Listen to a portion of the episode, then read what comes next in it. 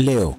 Es considerado el quinto signo zodiacal, perteneciente al elemento fuego, tercero de naturaleza positiva y cualidad fija. Está regido por el Sol y su opuesto y compatible es Acuario. Según la mitología griega, Hércules fue uno de los hijos que tuvo Zeus con una mortal, y debido a esta infidelidad, la esposa de Zeus, Hera, se vengo colocando en Hércules la semilla de la locura. Es así como sumergido en el descontrol e insensatez, Hércules le dio muerte a su esposa e hijos. Tras despertar el hechizo de Hera, Hércules siente la inmensa culpa por el asesinato de su familia y buscó alguna forma de redimirse de tal pecado. Ante su petición, el rey Euristeo le encargó 12 misiones a Hércules, las cuales lo ayudarían a liberarse de la culpa. La primera misión fue derrotar a un mítico león que habitaba en Nemea, tras ser abandonado ahí por la mítica diosa de la luna, Selene. Este león contaba con grandes dimensiones respecto a su raza y una piel impenetrable acompañando unas garras que podían destripar cualquier cosa a su paso. Se apoderó del área devorando a todos los animales y habitantes de la zona. Para derrotarlo,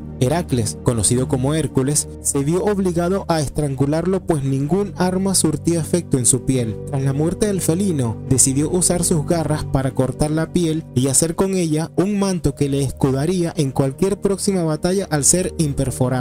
La mítica batalla y por la petición de la diosa de la luna, Zeus premió al león y lo colocó en el cielo oscuro como la constelación de Leo. Para encontrar la constelación de Leo, solo debemos esperar a que llegue la estación de primavera, cuando su visibilidad es mayor y se da al inicio a climas con temperaturas más agradables en el hemisferio norte. Alrededor de las 9 de la noche es la hora ideal para observarla en el horizonte estelar. La referencia que debe encontrarse para una rápida ubicación es hallar la Osa Mayor, y sus siete estrellas que la conforman. Esta constelación tiene una forma de una gran cuchara. Observa con determinamiento hasta encontrar los punteros que forman el extremo del cucharón. Estos te guiarán hasta llegar a Leo, que se encuentra entre el cangrejo de cáncer y la joven de Virgo. Esta constelación contiene muchas estrellas brillantes, las principales son Regulus, Alfa Leonis y de Nebula Beta Leoni, se encuentra en la cola. Regulus Alfa Leonis es la estrella más brillante que significa el reyazuelo en latín conocida también con el nombre de Coro Leonis,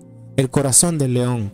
Con una magnitud de 1.36, se trata de la 21 estrella más brillante del cielo. El cuerpo celeste puede verse en las noches, principalmente todo el año, a excepción del periodo en que el Sol tiene un mayor acercamiento a ella entre los meses de julio y agosto. Es cuatro veces más amplia y más masiva que el Sol, Siendo una estrella blanca es mucho más caliente que este último y 130 veces más brillante. Posee un pequeño compañero distante de 4200 unidades astronómicas, que es su propio doble. De Nébola, Metaleonis, su nombre significa la cola del neón en árabe. Es una estrella blanca de un diámetro y una masa casi el doble de la del Sol, relativamente cercana al sistema solar con unos 36 años luz. Los nacidos bajo el signo de Leo entre el 23 de julio y el 22 de agosto se diferencian de los otros signos del zodíaco por su coraje, convicción y capacidad de liderazgo. Son generosos y de buen corazón, protegen celosamente a quienes los rodean, en especial a las personas más jóvenes y los desprotegidos.